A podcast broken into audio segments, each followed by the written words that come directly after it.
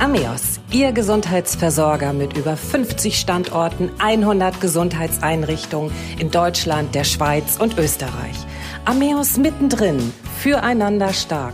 Herzlich willkommen zu unserer Sprechstunde.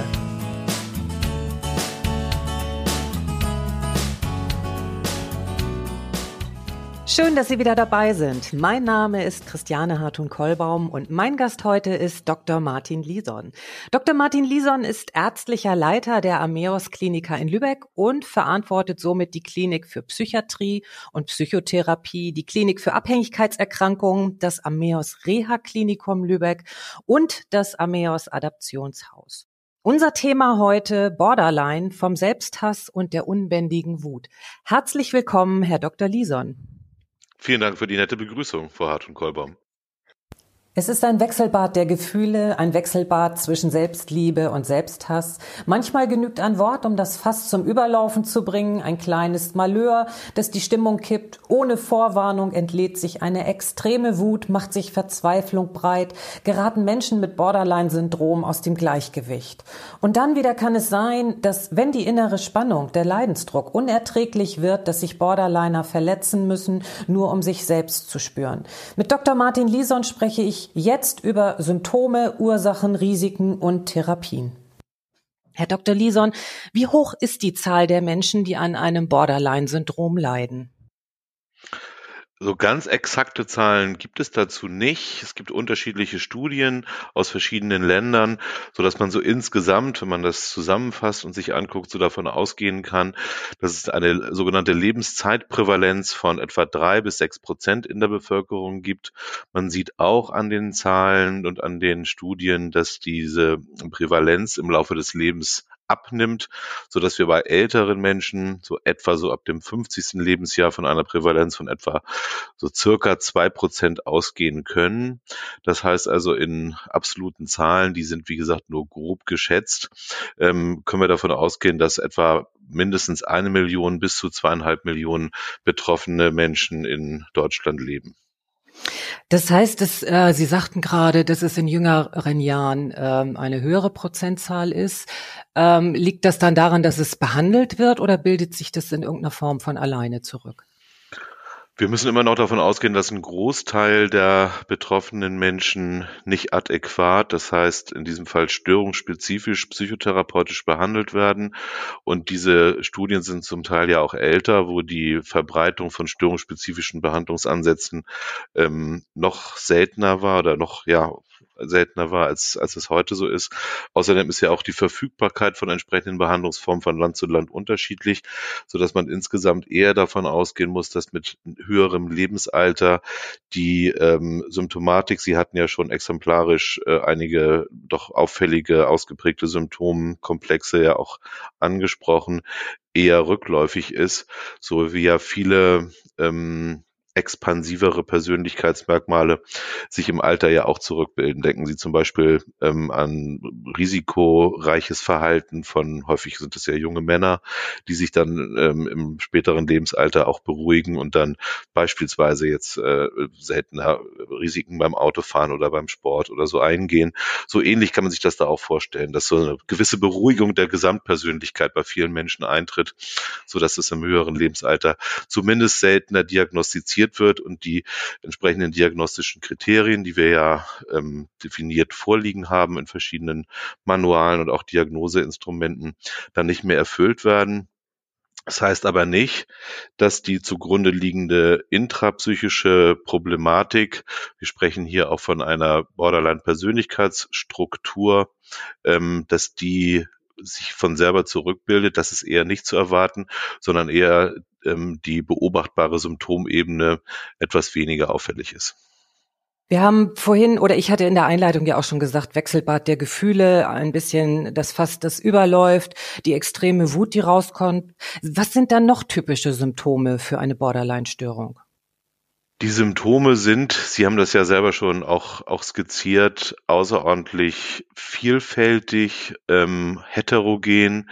Ähm, so ein wichtiges Bündel an Symptomen ähm, sind sicherlich diese sogenannte emotionale Instabilität, Wechselbad der Gefühle nannten sie das, äh, innere Spannungszustände, ähm, ganz, ganz häufig, ähm, fast Diagnose typisch, spezifisch könnte man sagen, sind ähm, interpersonelle Störungen, also Beziehungsstörungen im allgemeinen und auch konkreten Sinn, ähm, vor allem in engen Beziehungen, wo es um ähm, ja einerseits das Gefühl geht, die Kontrolle zu verlieren über über sich selbst und die eigene Emotionalität, aber auch über die, die Kontrolle über die Beziehung und über das Gegenüber. Das sind wichtige Problemfelder. Ähm, natürlich kommt es immer wieder auch bei vielen zu depressiven Phasen, unterschiedlicher Länge zu krisenhaften Dekompensationen. Das ist häufig ein Grund, warum die Betroffenen dann auch in der Klinik äh, notfallmäßig auch vorstellig werden. Im Rahmen dieser Krisen kann es zu suizidalen Verhaltens-, Verhaltens und Erlebnisweisen kommen. Das ist ja immer so, ähm, so ein Tabuthema und für uns in der Psychiatrie natürlich ein ganz wichtiger Bereich, den wir ähm, untersuchen und abklären müssen. Und ähm, um dann eben auch direkt in der Krise möglichst suizidale Verhaltensweisen zu verhindern. Selbstverletzendes Verhalten ist ein ganz bekanntes äh, Symptombild. Also die Betreffenden sprechen da häufig so vom Ritzen oder vom Schneiden, wobei ich mal Ritzen ein bisschen problematisch finde, weil das sehr häufig gar nicht oberflächliches Ritzen ist. Gibt's auch oft, aber häufig geht es auch um, um tieferes Schneiden. Und dann ist Ritzen ja eigentlich eine, ein Euphemismus, also eine Beschönigung von äh, problematischen Verhaltensweisen. Eher oberflächlich. Ja, oberflächlich auch, ne? geht aber auch sehr tief. Also da sehen wir doch alles eigentlich an unterschiedlichsten Verhalten von selbstverletzten Verhalten. Das gibt es natürlich auch mit Substanzkonsum. Das gibt es auch mit schädigenden, selbstschädigenden oder potenziell äh, gefährlichen Verhaltensweisen, beispielsweise in Form von äh, ungeschützten und wahllosen Sexualkontakten. Ein ganz, ganz zentrales Thema, was ähm, komischerweise häufig ähm, vergessen will ich jetzt nicht sagen, aber häufig nachrangig erwähnt wird, ist, dass viele Borderline-Betroffene neben der Wut und dem Ärger, die, was ja sehr heftig auch sein kann, Sie hatten es angesprochen, auch unter ähm, existenziellen, erheblichen Ängsten leiden. Die können mal so, wir nennen es frei flottierend sein, einfach so unspezifisch so da sein, eher so innere Unruhe, Schlafstörungen, Grübeln und so machen. Die können aber auch zu panikartigen Zuständen fühlen, wenn, wenn Betroffene beispielsweise das Gefühl haben, dass sie abgelehnt werden oder dass sie verlassen werden könnten von nahen Bezugspersonen oder äh, im kleineren nicht ganz so ausgeprägt, vielleicht wenn die Wertschätzung und Respekt ausbleibt. Also diese Angst, die da ist, so eine, eigentlich so eine ganz klassische Borderline-Angst, die ist sehr, sehr heftig, äußerst unangenehm für die Betroffenen und ist ganz häufig auch die Grundlage für das Verständnis von, von den anderen Symptomen, die, die wir sehen und die zu beschreiben sind. Ich würde gleich gerne mal einmal zu den Ursachen kommen, aber Sie haben jetzt gerade die existenziellen Ängste angesprochen, Panikattacken. Ist das auch so eine Art Realitätsverlust, den Borderliner erleben? Jein.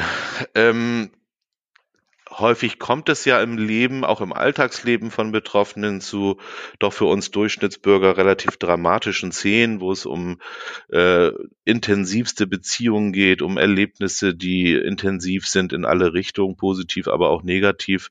Und ähm, das ähm, ist schon dann ähm, einerseits so eine Panikstörung, sagten sie, aber es geht schon eher auch darum, ähm, eine Angst davor, im Grunde alleine zu sein. Also diese äh, äh, Angst und die vermischt sich einerseits mit einer realen Angst. Wenn ich verlassen werde von meiner Partnerin oder meinem Partner, bin ich ja tatsächlich erstmal auch alleine.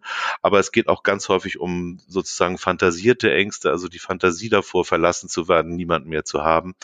Und ähm, dann geht es natürlich dann später in der Therapie, da kommen wir ja noch zu, auch darum, immer wieder so einen Realitätsabgleich auch einzuüben, quasi zu trainieren, ob das denn wirklich so ist, das zu überprüfen, ähm, ob die Betreffenden wirklich alleine sind oder ob es nicht doch Möglichkeiten gibt, sich auch Unterstützung zu holen. Also da geht es schon auch einerseits um, um die Fantasie davon, geht sicherlich auch um frühe Erfahrungen, kommen wir auch gleich noch zu, aber auch teilweise um, um die Realität sozusagen. Also viele Borderline-Betroffene versuchen quasi alles ähm, mit großem Engagement häufig auch, ähm, um Einsamkeit oder die äh, fantasierte Einsamkeit, die eintreten könnte, zu vermeiden. Wir hatten auch gerade eben kurz angesprochen Ursachen. Ähm, welche Ursachen hat eine Borderline-Erkrankung? Oder äh, gibt es da überhaupt äh, Dinge, die man ganz genau benennen kann, ähm, wo also Borderline dann entsteht oder Risikofaktoren, die diese Erkrankung begünstigen?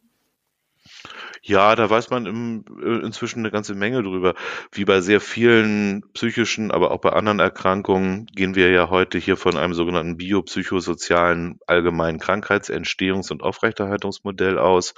Das bedeutet konkret, dass ähm, Menschen mit einer Borderline-Problematik häufig auch eine biologische erhöhte Vulnerabilität, also Verwundbarkeit haben. Es gibt schon Hinweise darauf, dass zumindest bei einem Teil der Betroffenen es auch eine genetische Komponente gibt. Das heißt also, dass es die Bereitschaft, ähm, entsprechende Erkrankungen oder Symptome zu bilden, vererbt wird. Das ist so das eine. Andere biologische Hinweise gibt es zum Beispiel ähm, bei Menschen, wo äh, auch Geburtskomplikationen, schwierige Schwangerschaften ähm, rückblickend dann beschrieben werden konnten. Das heißt natürlich nicht umgekehrt, dass jede schwierige Schwangerschaft dann gleich auch eine psychische Erkrankung macht, aber das sind so typische Risikofaktoren.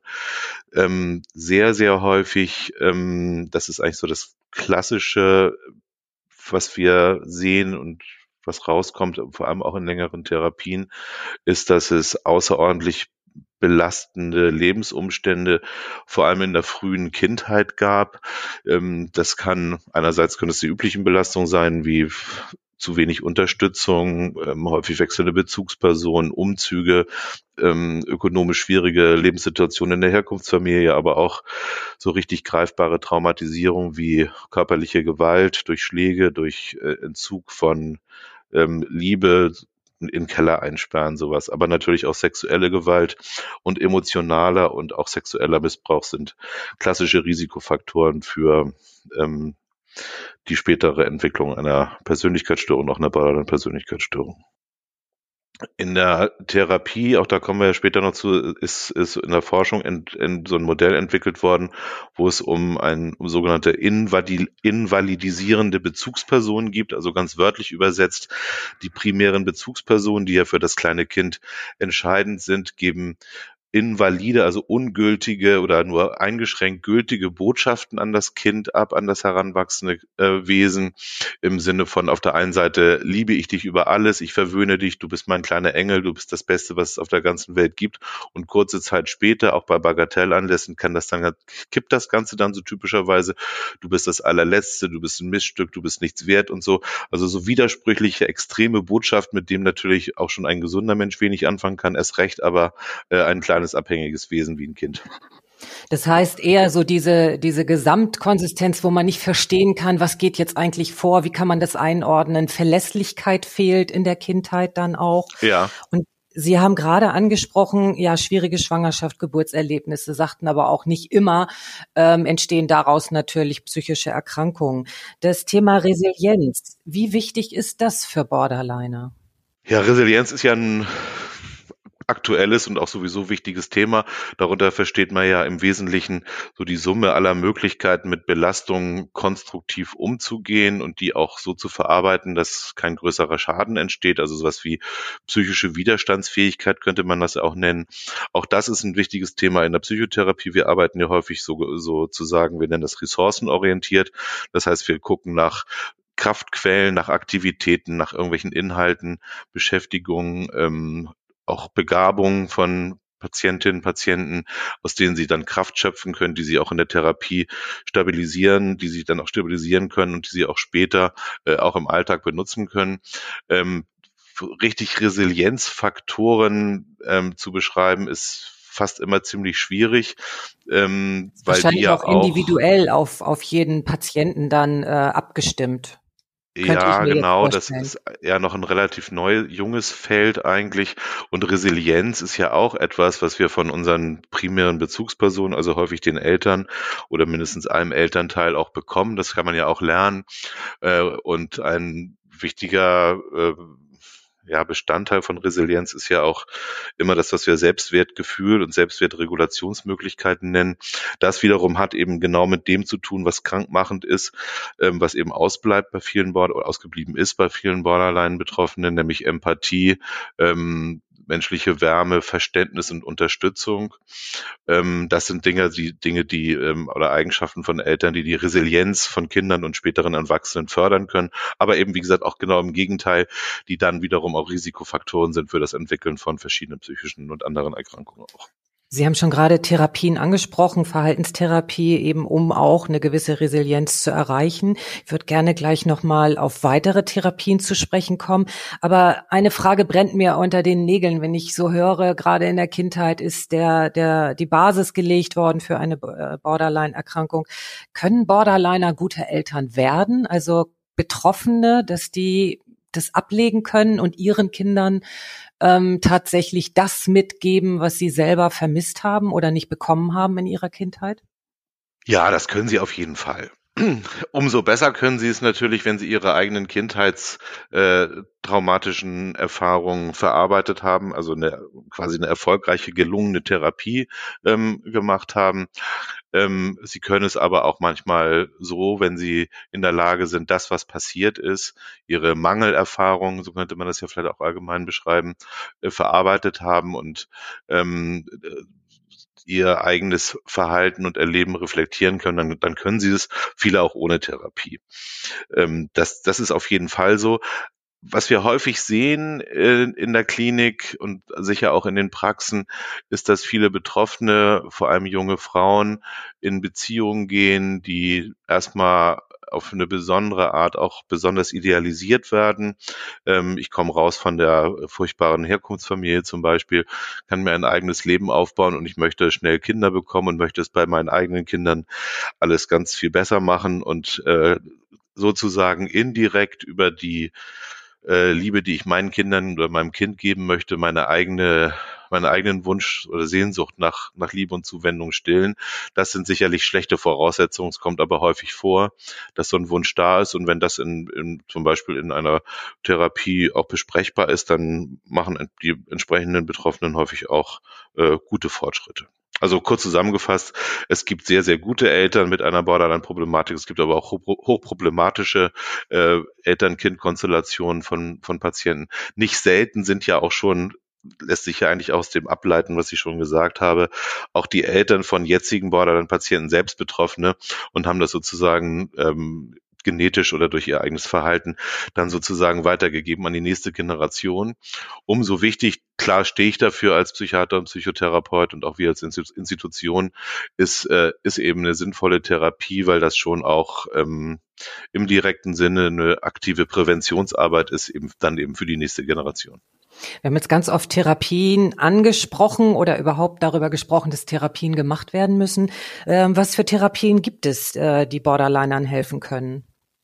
Auch da wird man ja heute gucken, wie stark sind die Probleme ausgeprägt, wie hoch ist der persönliche Leidensdruck, der, auch der Wunsch von den Betreffenden nach Veränderung.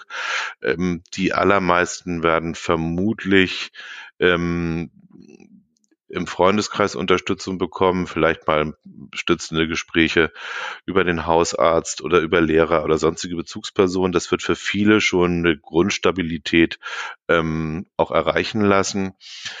Äh, bei richtig ausgeprägten und schweren Erkrankungen, einer schweren Symptomatik, die kann übrigens auch nur mal zeitweise auftreten, einige Monate oder Jahre im Leben, ähm, ist dann natürlich der Kontakt zum professionellen Hilfesystem, also zum System der niedergelassenen psychologischen und ärztlichen Psychotherapeuten, äh, Psychiater, Nervenärzten und auch zu uns im stationären und teilstationären, also tagesklinischen Bereich wichtig, indiziert nennen wir das ja.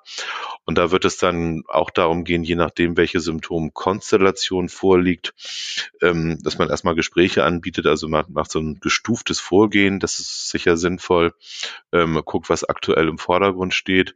Und bei entsprechender Eignung und auch Motivation der Betreffenden wäre es oder ist es auch unsere Aufgabe, dann die Betreffenden einer sogenannten störungsspezifischen Therapie zuzuführen bzw. sie zu empfehlen. Das, ähm, und das ist mittlerweile auch zumindest im städtischen Raum, also in größeren Städten, relativ gut verfügbar, obwohl wir immer noch hören, dass viele, auch gerade Niedergelassene, ungern ähm, Borderline-Patienten in ihrer Praxis haben, weil sie ähm, einfach wahrscheinlich auch Angst haben, den Patienten nicht gewachsen zu sein.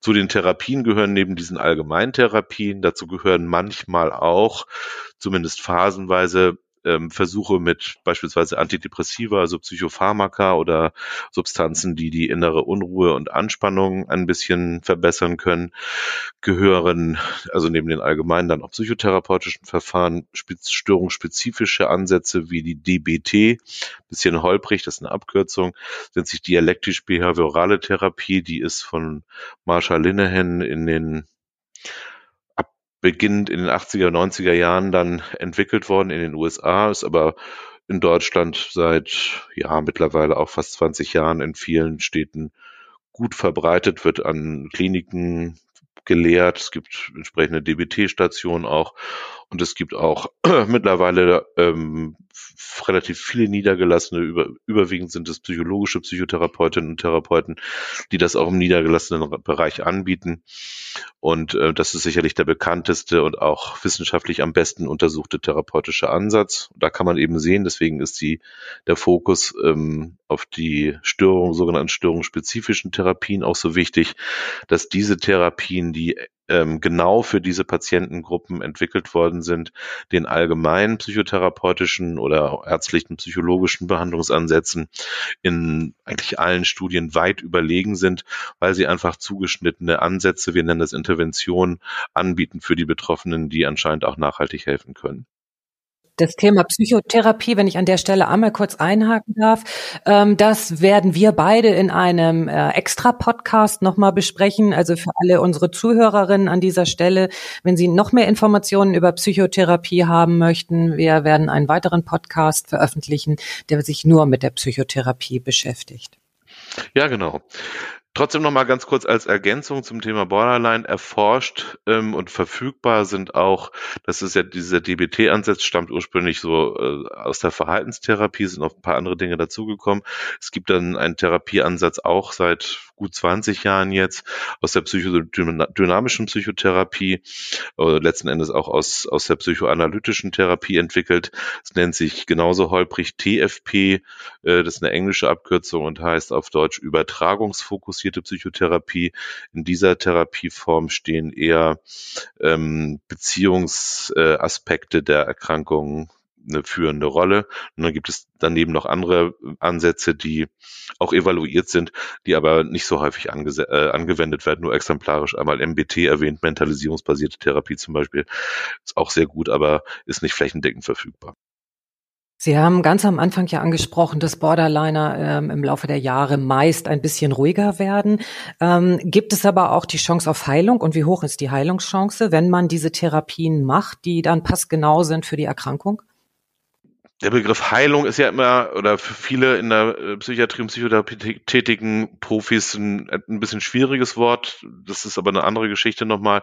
Also unter Heilung würde ich ähm, ja erstmal verstehen, dass es zu einer deutlichen Symptomreduktion kommt. Erstens.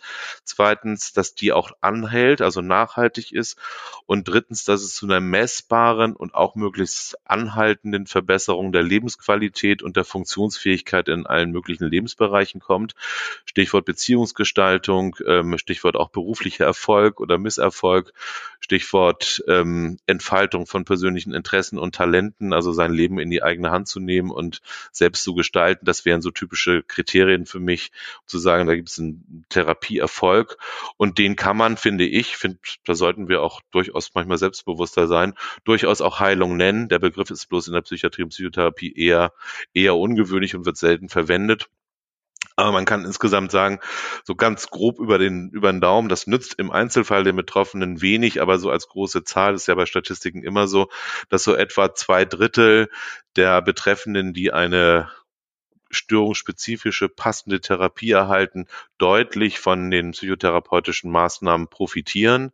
Nicht nach fünf Minuten. Das sind in der Regel viele Wochen, Monate, oft auch jahrelange Prozesse, die dann aber dazu führen, dass ähm, viele Lebensbereiche besser bewältigbar sind und dass die eigene Lebensgestaltung und Entfaltung besser gelingt und auch, dass es weniger Probleme in Beziehungen gibt.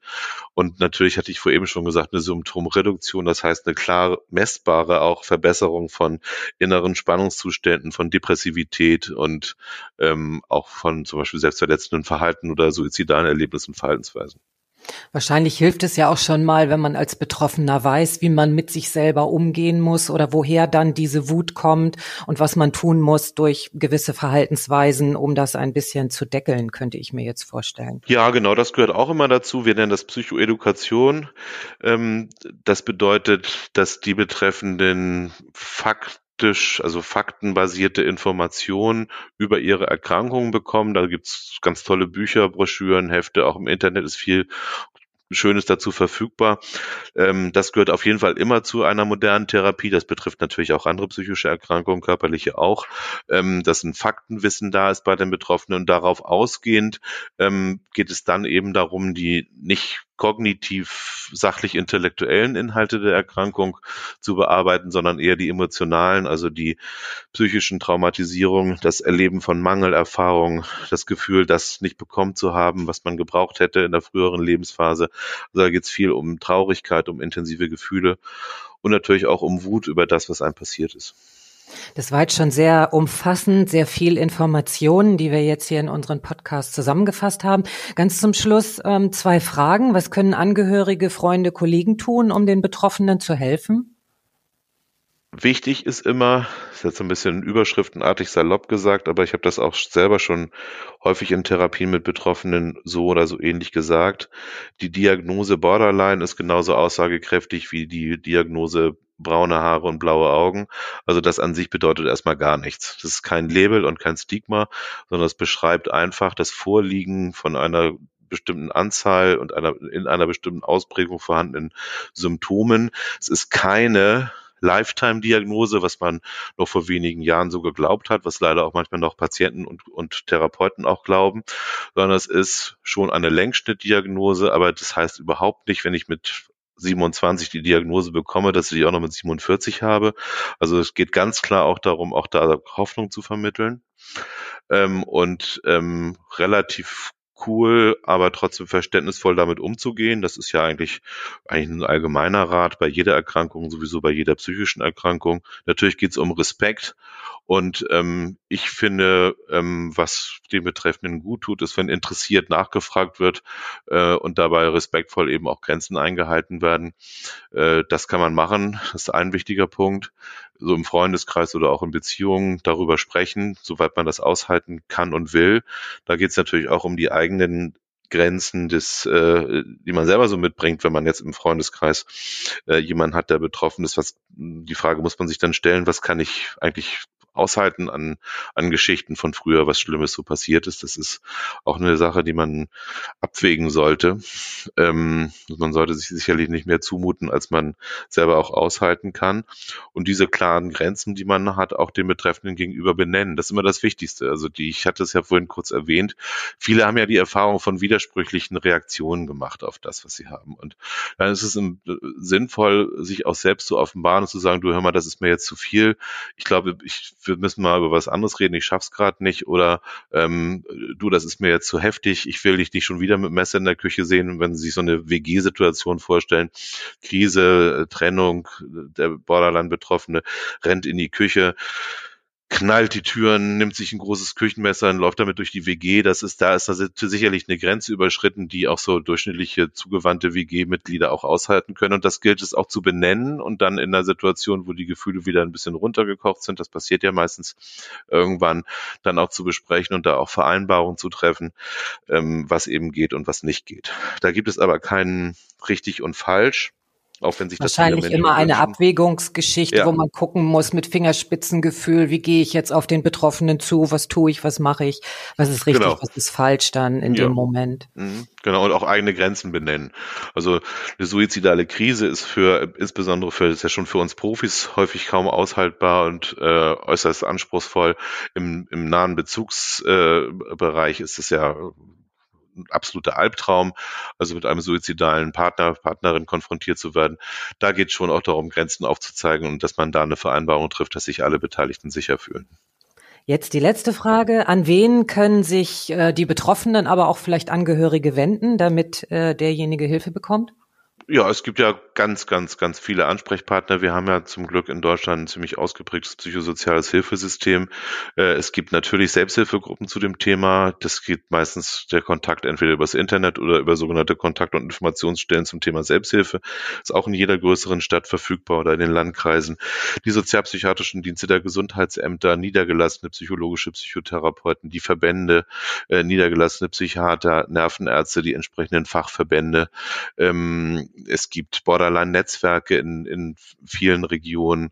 Ähm, für Einzelne kann auch das Internet ähm, erstmal eine gute Hilfe sein. Es gibt mittlerweile auch ganz gute, finde ich, so internetbasierte Hilfsangebote.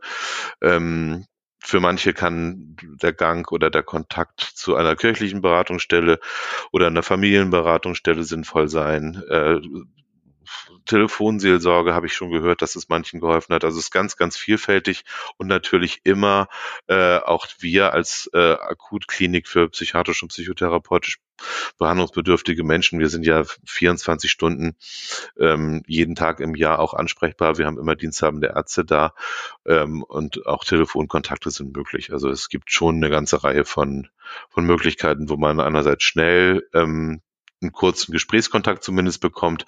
Und dann müssen leider, das ist, ist ja so, ähm, die Betreffenden häufig Geduld mitbringen, gerade wenn es um das Thema ambulanter Psychotherapieplatz geht. Das war jetzt sehr umfassend, viele Informationen. Vielen Dank, Herr Dr. Lison. Sehr gerne, danke. Das war Ameos mittendrin füreinander stark. Mein Name ist Christiane Hartun-Kollbaum und ich freue mich auf Sie. Bis zur nächsten Sprechstunde.